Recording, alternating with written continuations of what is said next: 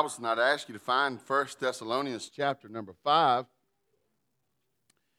And we have sort of this, this simple idea, this simple command, but if we're, if we're just honest with ourselves, it's very difficult to put this command into action, being broken people in an increasingly broken world. We literally, we are literally commanded to give thanks in all circumstances. But let's be honest. That's hard. And so we have to embrace this is very likely a learned practice. And if it's a learned practice, that means we got work to do. Um, the cool thing is, it's, uh, it's the kind of work that the Lord meets us in. Now, I'm one of these guys that loves to live on the offensive. I don't, I don't love to live in this thing where I'm just always responding to things. I want to live where, where I'm out doing what God's called me to do. And so part of this tonight is simply coming to wrestle with the truth that this is a command. A command it's a command to be thankful. Amen? It's a, it's a New Testament commandment. You can put it just like that. He says, be thankful. Okay? The other side of it is it's an invitation to always search out what is good, affirm it, and voice it. To always do that. So, with no further ado, I want to read all of uh, this passage I've selected tonight, 1 Thessalonians chapter 5, verses 16 through 22. But I want to concentrate on verse number 18. You ready? Rejoice always, pray without ceasing, give thanks in all circumstances, for this is the will of God in Christ Jesus for you. Do not quench the spirit, do not despise prophecies, but test everything, hold fast to what is good, abstain from every form of evil. Father, as we open the word, Lord, we I humbly ask you that you do that thing that only you can do. The word is spiritually discerned, and we we need help for that. We need miraculous help. We need you to open this to us, to somehow come through the fog of distractions, come through the fog of tiredness, come through the fog of the work of the enemy, and give us clarity. Clarity.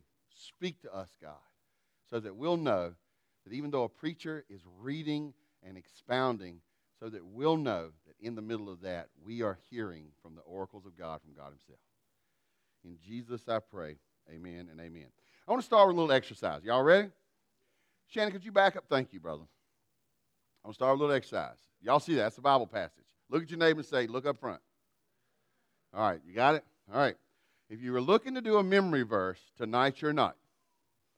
Look at 1 Thessalonians 5 16. Read it together. All right, now close your eyes. Do your memory verse. All right, praise God. Let's have the offering and the invitation. All right. I want you to look at this, though. Ready for this? Look. What does verse 16 say? Say it. Now, what's the second part of verse 18? Come on, come on.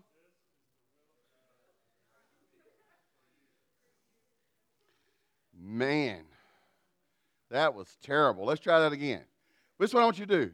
Katie, you all right? Katie's got the giggles. Mary's, Mary's face is red. She's going to blow up, I think. You can't see this at home, but this is live action worship, guys. All right. What I want you to do is I want you to take verse 16 and read it with the end of verse 18. You ready? Go.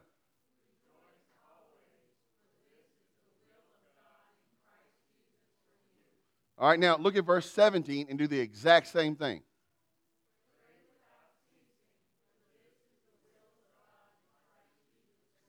Now do all of verse 18.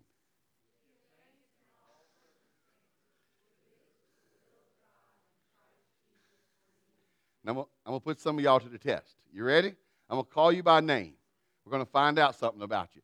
Casey, can you say one thing for sure that you know is always the will of God for you in Christ Jesus? Whoa, where did you get that from, Casey? Wow, Mary, can you say something else that's always the will of God for you in Christ Jesus? Where did you get that from, Mary? Wow, it's like it's right there in the Bible or something. Uh, let's see, who else looks like they weren't paying attention? Uh, I mean, was paying attention. Uh, Jake, did you notice something else that's always the will of God for you in Christ Jesus? What? what? Jake, where did you get this wonderful information? Now, the next person that tells me they don't know what God's will is, I'm going to kick you in the shin. So, there's a lot, right? But we can say tonight, we can walk away and say, I know three things that are always the will of God. What are they?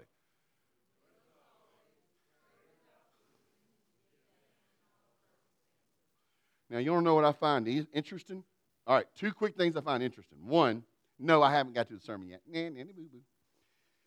One, this letter was written to people who were anxious and confused about the second coming of the Lord. So, what is your posture? Part of your posture is you wait for the coming of the Lord. What is, come on, what is part of your posture? Thank you, Casey. Come on, y'all. Why?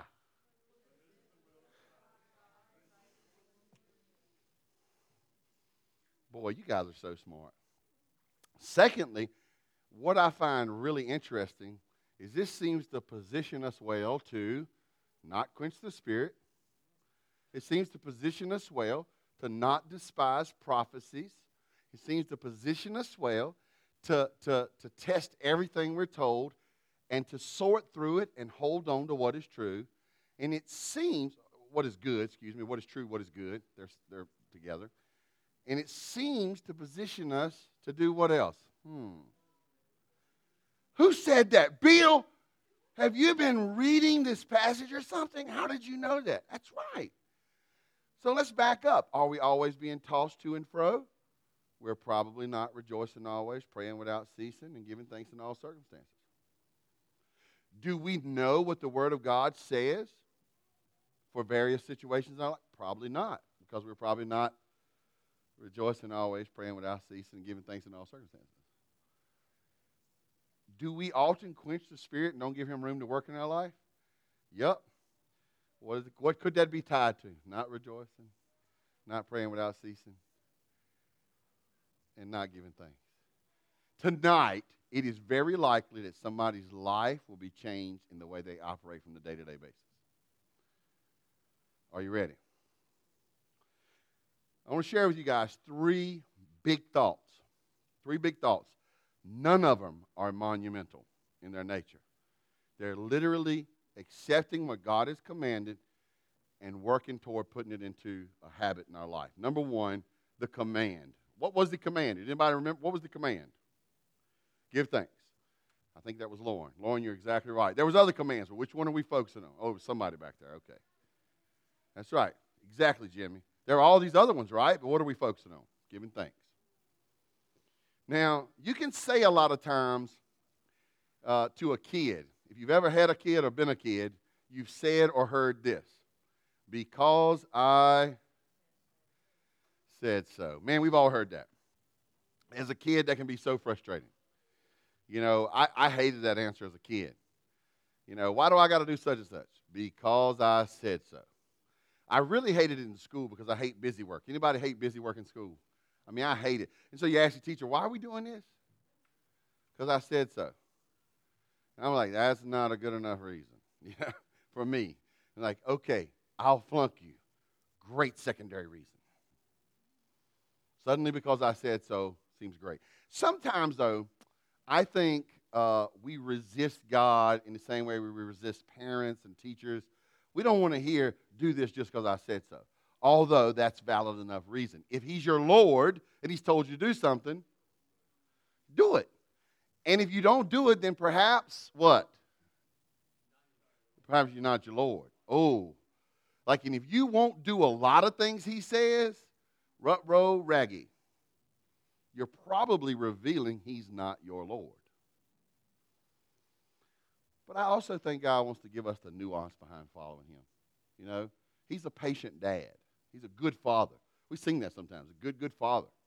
So look, let, let me give you one passage that I think will highlight this. Look at, this is uh, Isaiah 48, 17 through 19. Look at the second half of verse 17. I am the Lord your God who teaches you to what, church? Profit. If you want to be in the money making game, you should go to school for and or go under the tutelage of someone who's a money maker. I have this particular friend, just makes money hand over fist, very legal, very smart with money. If I wanted to learn how to make money, I would approach this person and say, Would you mentor me in making money? Okay. Well, every bit of existence come into being because of God. All of it that is broken is because of man. Man often does what is to man's debt and detriment. What God wants us to do is what is for our profit and his glory. So he takes, he takes the prophet Isaiah, sends this word to captive, broken Israel and Judah. And look at what he says I'm the Lord your God who teaches you to profit, who leads you in the way you should go. Oh, that you had paid attention to my commandments. Now, look at, listen to what the results would be if they had paid attention to his commandments. Then your peace would have been like a river, constantly flowing, flowing peace, flowing into a pool of gathered peace, the ocean, right? Get that imagery. Secondly, and your righteousness like the waves of the sea, constantly ebbing, constantly there. Your offspring would have been like the sand, and your descendants like its grain. You would have had this legacy and this heritage. And your name would never be cut off or destroyed from before me. So there's the command give thanks. She's like, you know, I don't like to be just told what to do. Maybe what I'm saying is we can see the profit, we can see the good in listening to the Lord.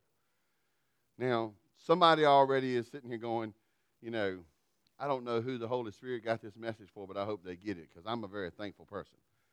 Question is, are you? Are you given to griping? Are you given to complaining? Are you giving to accusations? Are you, are you given toward despair? Is your first thought in every situation what you're missing or what you have? I think all of us naturally complain, naturally gripe. And anyone who seems to be a thankful person all the time, that's a supernatural work. And if we're really honest, in every circumstance, we don't look for something to be thankful in. So I think all of us need this, to tell you the truth. There's the command. Let me see if I can give you guys some logic behind the command. You ready for this? Here's some logic, okay? Number one, if it's good, if it's good, it's from God. Amen? If it's good, it's from God. Look at your neighbor and say, if it's good, it's from God. You say, Pastor, where'd you get that? I'll tell you, buddies. I got it from James chapter 1, verse 17. Read this verse out loud together with me. You ready? Every good gift and every perfect gift is from above, coming down from the Father of lights, with whom there is no variation or shadow due to change. If it's good, what? So if you can identify something as good, where did it come from? Is that a reason to give thanks for it? Here's the second piece of logic if it's not good, God can use it. I get excited when I go over this part here. And so it's easy to see if it's good. It came from God. That's like, oh, we got that, man. You didn't have to give me no Bible verse. I already know. God's good. Mm-hmm. Praise the Lord. But you're telling me that I can be thankful in all, cir- all circumstances, even if it's not good. Yup. Somebody's sitting there thinking right now, explain yourself. Glad you asked. Check this out. Here's the quickest way I can explain it. In Romans chapter number 8, verse 28 and 29, they say this And we know that for those who love God, what works together? Say it together. What works together? If it's not good and you're called according to God's purpose, then guess what the not, not good thing's going to do? Work together for good. For those who are called according to his purpose, bless you.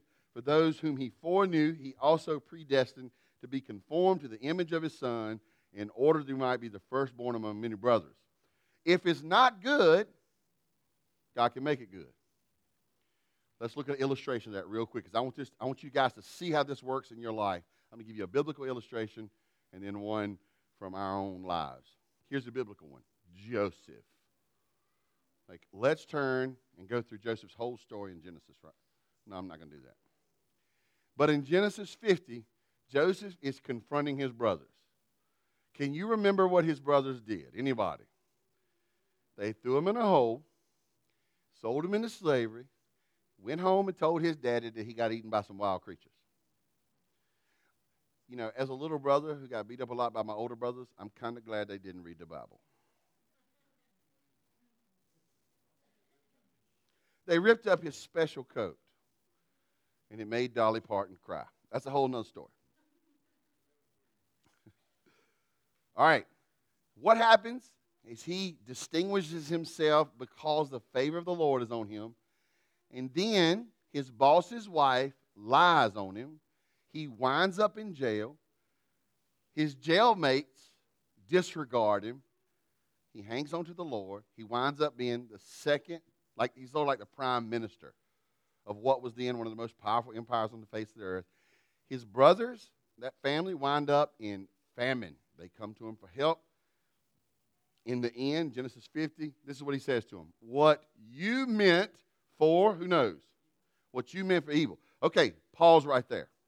Nobody is whitewashing what his brothers did. They were bad, and they meant what they did for bad. Any of you guys ever had somebody do something bad to you? You ever been du- double crossed? You ever been lied on? You ever been taken for granted? All of us have. Ask this question Have you ever lied to anybody? Have you ever taken others for granted? We have, let's be honest. So here's the truth, all right? And when it's going on, the truth feels like a huge house sized wet blanket smothering us. It feels like the biggest thing in the universe. I've been done wrong. This is wrong. This is unjust. This is unfair. It is killing me. All right? That's the way it feels in the moment. But if you're in Christ Jesus, then that thing is a microscopic speck across eternity. And it's true and it hurts in the moment, but here's the greater truth God is bigger than all of that. The greater truth rules the lesser truth. This is true, God's true. This won't last forever, God will last forever. So we can say with no doubt, that's why the Apostle Paul says, and we know that for those who love, love God, everything's working together.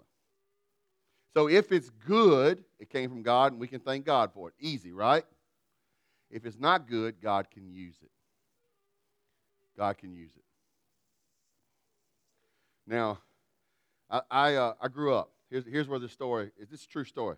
I grew up with three older brothers. I was four years old. My dad gave all of us boxing gear. My dad loved boxing. We loved boxing. Uh, and it got stole. Remember that day we got stole that, that fall? Well, I do. It broke my heart because y'all kept boxing and we didn't have to have safety equipment anymore. Um, but we had a good crop. We got the boxing equipment. Okay. Now, I'm, I'm, I'm right handed. I'm right handed. And typically, a right handed boxer boxes like this. He jabs with his weaker hand because he's always loading up his other hand. He protects with his weaker hand so he can do work with his. Guess how I learned how to box? You know why? Because I had three older brothers beating me up, and I needed every bit of the strong arm to protect me against stronger, heavier opponents. Now, later on, I got into some boxing. Guess what it was very natural for me to do? I was Rocky, man. I could catch chickens barehanded, fight right handed or left handed, no problem. You know, I even heard the music in my hand.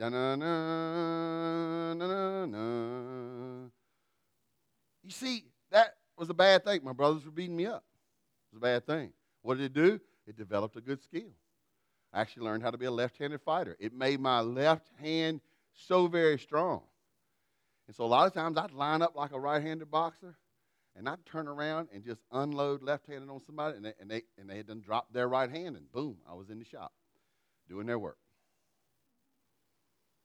A lot of times, the stuff you're going through in the moment, you think, this is going to kill me. If we could just see it from God's perspective, in that circumstance, we would begin to thank God. All things work together for good them love the Lord and called according to his purpose. If it's good, comes from God, you can give thanks. Somebody say amen. If it's not good, God can use it. Man, we got to go fast. Third piece of logic. If you have God, you've already got the best thing. You've already got the best. Let me see if I can illustrate this a couple different ways really quickly. Look at Lamentations chapter 3, verse 24. The Lord is my portion, says my soul, therefore I will hope in him. Now, I'm going to give you guys kind of a gross illustration because I want to make my point. Sometimes we look at our life and we sort of see ourselves as totally drenched in a cow patty. We sort of take an inventory say, yep, that's, that's, that's in the cow patty. Yep, and that's in the cow patty. This is bad, and that is bad, and that everything's bad. Okay? Maybe, maybe I could illustrate it like this. Let's say you're a professional skydiver, but you were having a bad morning and you jump out without your parachute. You start looking around going, no chute, no emergency chute. You saw where I was going. Oh, shoot. At that moment, you say, I have no hope. You say, hmm, I am a dedicated disciple of God, drenched in the blood of Jesus. I'm going to need that in a moment. Presently, you're drenched in the cow patty. But if you have God, it will not always be that way. You have a lot to be thankful for if all you have is God. If you're confused, if you're beaten down by your choices, if you're hurting physically, emotionally, if life seems to be set against you, if you have God, I can't say when this present mess will get cleaned up. I can't. I'll be honest. But if you got God, there's something to be thankful for. If He's your portion, He's enough. Or maybe we could say it like this. In Romans 8 31 and 32, if God is for us, who can be against us? But here's the thing I really like, verse 32. He who did not spare his own son, but gave him up for us, how will he not also with him graciously give us all things? We believers, we Christians, are fellow heirs with Jesus. Everything that is coming to Jesus, it will be shared by us. There's a reason to be thankful. And there's the logic. What's the command? Give thanks. What's the logic? If it's good, it came from God. If it's not good, God can use it. If everything seems rotten in the moment, you still have God. Lastly, there's a habit. We have to embrace development. I'm going to go through this very, very quickly. Y'all hang in here, sharpen your pencils, lick the leads, do whatever you need to do. I want to go through this very quickly, but I want to make sense. There's two critical words that all, all of us need to come to grips with tonight, and this is tonight. The first word is lordship. Okay? What are we doing? What are we doing? You know, you, you say, I'm a believer. I have surrendered my life to God. But what are you doing to affirm his lordship over you day by day? And for me, I'd say hour by hour. Amen. You know, I, I, you know, that song, I need thee every hour. That's me. All right? And then secondly, how are you practicing your faith? Those are two critical words. Let me walk you through them super fast. First, it's Lordship of Jesus deal. Lordship of Jesus principle number one submit yourself to God daily. Daily. God, you're the boss of me. All right. Now, in this area of giving thanks, we've already gone over this. How do I know that you guys should give thanks? How do I know that? What did the verse say? For this, who said it? Somebody over here said, For this is the will of God for you in Christ Jesus. How do I know, as your pastor, it's right for me to tell you to submit to God in this way? How do I know that? Is it Tim's will for you? It's God's will for you. Exactly, young women. Okay? So you're going to have to submit to this over and over and over again. Submit to his lordship over and over again. Think about it through the terms of Romans 12 1. Romans 12, 1 said, present. Present your bodies as a what? Hour by hour, day by day, week by week, month by month, until either you go to see Jesus or Jesus comes to get you. Reporting for duty, sir. Coming to do your will, father. Loving your fellowship, dad. Enjoying what you're giving the son together with him vessel of the Holy Ghost, treasure and hidden, hidden in this jar of clay. It, pull out every metaphor every day and present yourself. Say, God, I am yours. I'm not trying to run the show. That's the only way you're going to arrive to a conclusion that no matter what you, what situation you're in, what circumstance you're in, give thanks. Lordship of Jesus, principle number two. Adopt a word driven mentality. Now, the very next verse in Romans chapter 12 is verse 1. Oh, excuse me, verse 2. What does it say? Do not be what? Conformed. Don't be shaped by this world. Instead, do what? Be transformed. Metamorph- metamorphosis. What's that sound like? Metamorphosis. Exactly right. God's word, God wants His word working within, switching up your affections, switching up your thinking. Do not be conformed to this world, but be transformed. Why does God want you to be transformed? So that you can test what? His will. Not so you can think about it, so you can test it. Or look at this principle from um, Romans chapter 10. They have not obeyed, all obeyed the gospel, for Isaiah says, Who has believed what he has heard from us? So faith comes by hearing, and hearing through the word of God. We, we, we become word driven people when we look for how God would how God would have us live in every situation. I tell this story all the time. I was uh, uh, Care, Care was working um, as a teacher. Um, I, I, was in school and um, and uh, working for just started working for Youth for Christ. My dad wanted me to loan him some money. Easy, easy no. Anybody want to guess why it was an easy no? No, I didn't have no money. He's like, loan me some money. No. Why? I have none. The next request was really hard. His next request was cosign.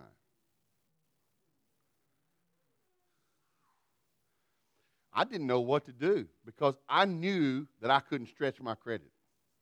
I knew it. And I told him, you know what he says? He says, just use your wife's social security number. All right, I knew she had good credit. Care paid all her bills forever. I said, I said, I, I, had to search the scriptures. I studied through the Proverbs all the time. Proverbs 6 came to me. You know, the Bible actually tells you don't do that. Now, I don't want to make anybody mad. Somebody's probably on a cosign here right now, but you know the Bible tells you not to do that. Did you know that, Casey? You are a money lender by profession. Did you know your, your bank will call families to do that? Excuse me, his credit union. Sorry, Casey. Sorry, Casey.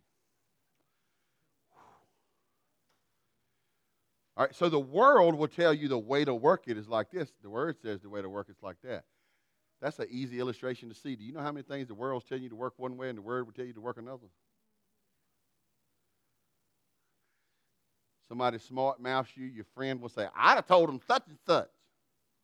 And they always got some kind of advice, right? The word would say usually something radically different than what your friend would say, unless you got a good godly friend. We have to, as we submit to the Lordship of Jesus, we have to adopt a word driven mentality. And the best faith comes by hearing, hearing by the word of God. I can illustrate this all day long. I should move on. I probably should have a long time ago. Lordship of Jesus, principle number three Invite God to chase, subdue, and recommission your thoughts. Now, why did I put this like this? Probably because I need it so much.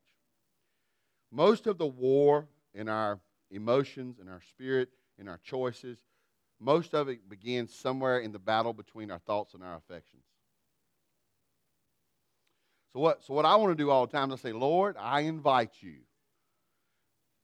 to send out the hounds of heaven on every single rampant, wrong, ungodly thought I have, chase it down, chain it up, drag it back into the palace, renew it, restore it, recommission it, and send it back out.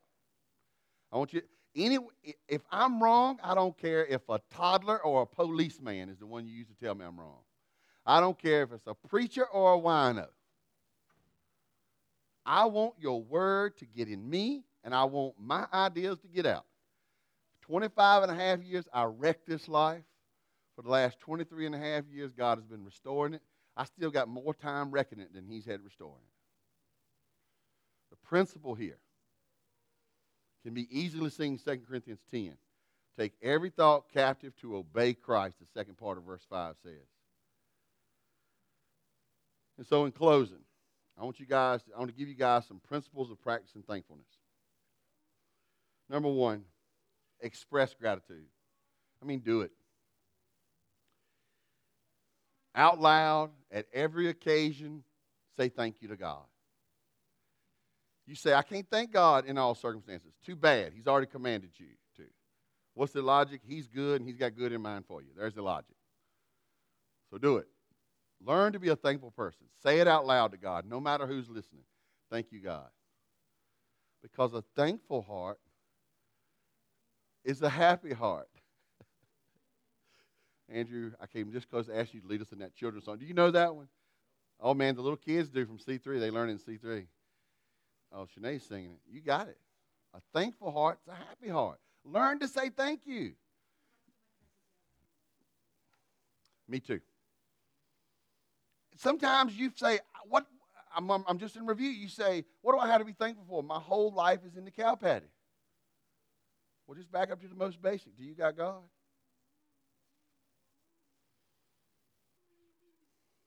Likewise, just like just like how healthy it is, likewise, you know what it makes you do? It makes you determine what has value and then to praise it. And sometimes, as we look for ways to, to express gratitude, you know what it does? It makes us see that something doesn't have value and we've spent time on something that's not praiseworthy. I was watching the Carolina Virginia game last night. Virginia was up 21 points in the, when the fourth quarter starts. They only win by three. I was about to go nuts. And then I start, it game ends, I started looking over my notes and I said, oh, this is convicting. I got all wound up over something that don't even matter. It's not that it was bad or good, it just didn't really matter. Next, praise God. Same way, do it out loud. Do it out loud. I'll never forget when I was came on staff at Barry's Grove back in 2000. God was really working these principles in my heart. And Carrie, you'll remember this very clearly. How, how much did I walk around going, praise God, praise God, praise God? You know what I was trying to do? I was trying to get a, a new mindset, a new heart, a new tongue. And it was funny. I said it so much, the teenagers all started mocking me, imitating me. One of them in particular is this little girl named, well, she's a grown woman now, Brittany Brown. She's a little bitty thing. And she would try to imitate my big voice. Praise God. And she, you know, and I, now that went on for months before I even knew they was all picking on me. And they did not have a clue the war was going on in me. Instead of complaining, instead of speaking with anger, instead of speaking out of turn, I, I had asked God to train me to praise Him in every circumstance. I'll never forget getting called to the floor in a, in a deacon's meeting one time. True story. And I was in trouble, and this is, this is the truth. I didn't even know what I was in trouble about. I just knew I was in trouble because they was all mad. And I walk in, and, it, you know, I start walking in, and I'm like, hey, Bob, hey, Joe, you know, and they'd say something. I go, praise God, praise God. And I got this one guy, and I said, hey, and, and he said something. I said, praise God. He said, I wouldn't do that yet. he thought, you know, they're getting ready to drop the hammer on me. He said, you better hold off on them praises. And I told him, I said, well, I'm to keep praising them no matter what y'all do. Turns out I wasn't in bad trouble. It's just a misunderstanding because that's how the devil wants to work, right? But I'll never forget that. I said, Praise God. He said, I, I don't believe I do that just yet. do you know how much your flesh, the enemy in this broken world, is trying to tell you, don't praise God? Wait till you see how it works out. I say praise Him in the middle of it because He's shaping you in the image of Jesus, if nothing else. And last but not least, mirror these practices with people. In other words, express gratitude to people, praise people. The other day, I, am always looking for some reason to praise these, these boys in my small group. And to be honest, I struggle. The other day, this one boy was leaving me nothing praiseworthy. And I'm just being honest. His behavior was reprehensible. He wouldn't keep his hands off other people, off other people's things.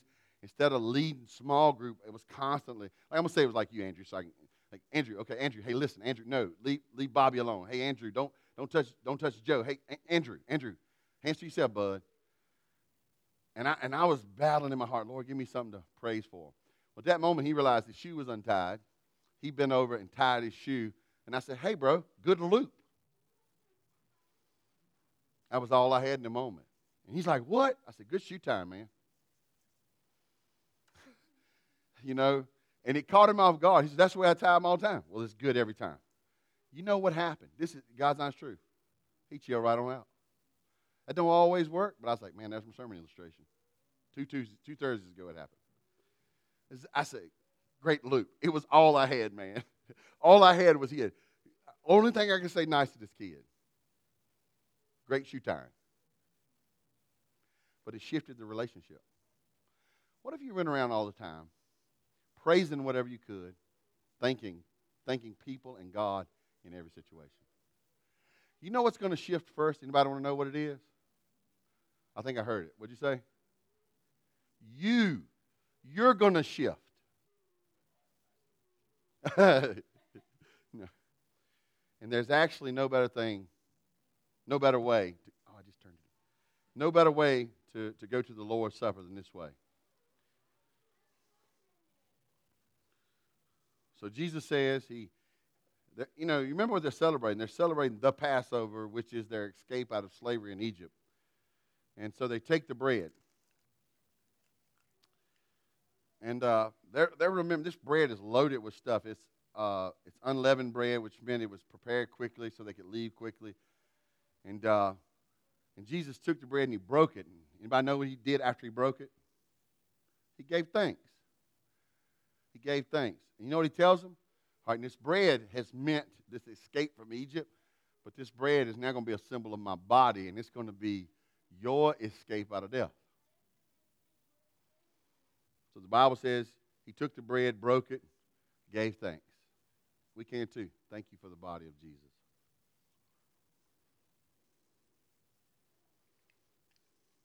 The Bible says, likewise, he took the cup. He tells them, he says, this, this, this is the, you know, this blood in the Greek, it's like, this is my oath of a new deal. This is my agreement. This is my promise of a new agreement, a new covenant with you guys, a new testament. You know what he's doing here? He's saying, uh, My blood is what will pardon you from the wrath of God. It will pardon you from spending hell, eternity in hell with Satan. It's just, it's grace. God's unmerited favor. He says, every time you do this, do what? You see how that principle, if you got nothing else, you got God, you got something to give thanks for?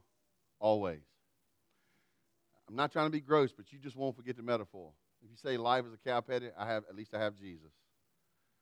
And I do this in remembrance of him. Thank you, God, for the blood of Jesus. We're going to sing together because it's a great first level response. As our team comes to lead us.